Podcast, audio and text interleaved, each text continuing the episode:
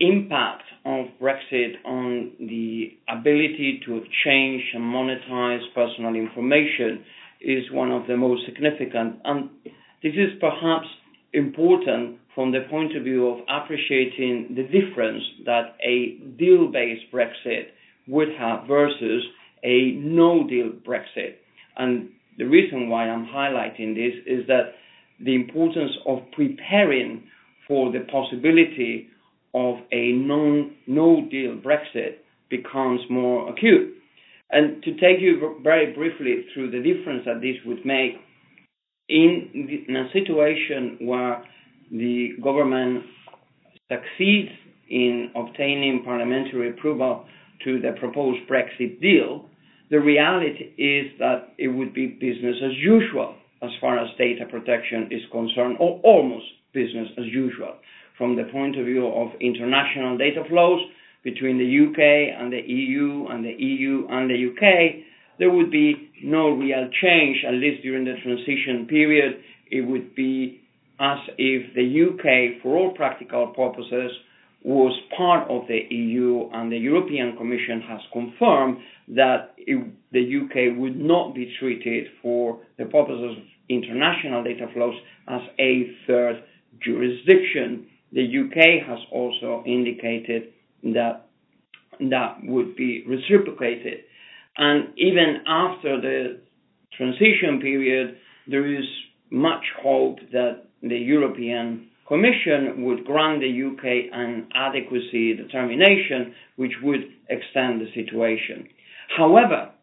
if you look at the possibility of a no-deal Brexit and the consequences in, in this space, we see a very radical, radically different situation where automatically the U K as a third country has no mechanisms in place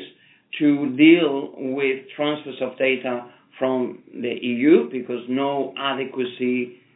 finding would be granted straight away or perhaps ever.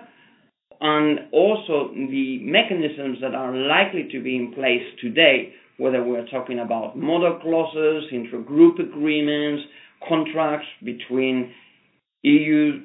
customers and U K-based data processors, would not be appropriate simply because at the moment the U K does not need to rely on any of those types of mechanisms, and experience suggests that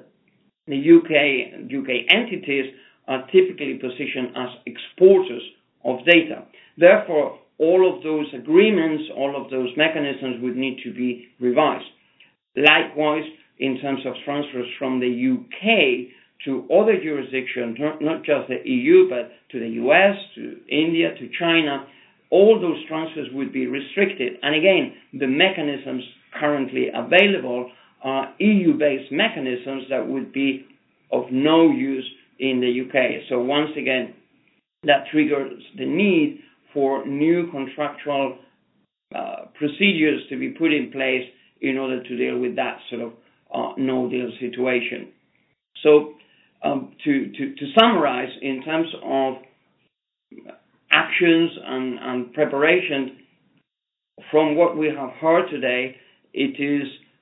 um, certainly a possibility that we could uh, hit the twenty-ninth of March in a no-deal scenario, for which we need to prepare, and we need to prepare now. The way to prepare for that in the context of U K data protection law is to assess what transfers are currently in place, what are taking place, what data flows are taking place, what mechanisms are in place, how to amend them, how to ensure that customers in the E U are protected if you are a vendor, how to ensure that, for example, parent companies in Asia or in the U S can continue to receive data, and put those uh, revised agreements in place between now and the end of March. And um, that's essentially the, uh, the course of action that we are recommending in the spirit of still hoping for the best, but preparing for the worst.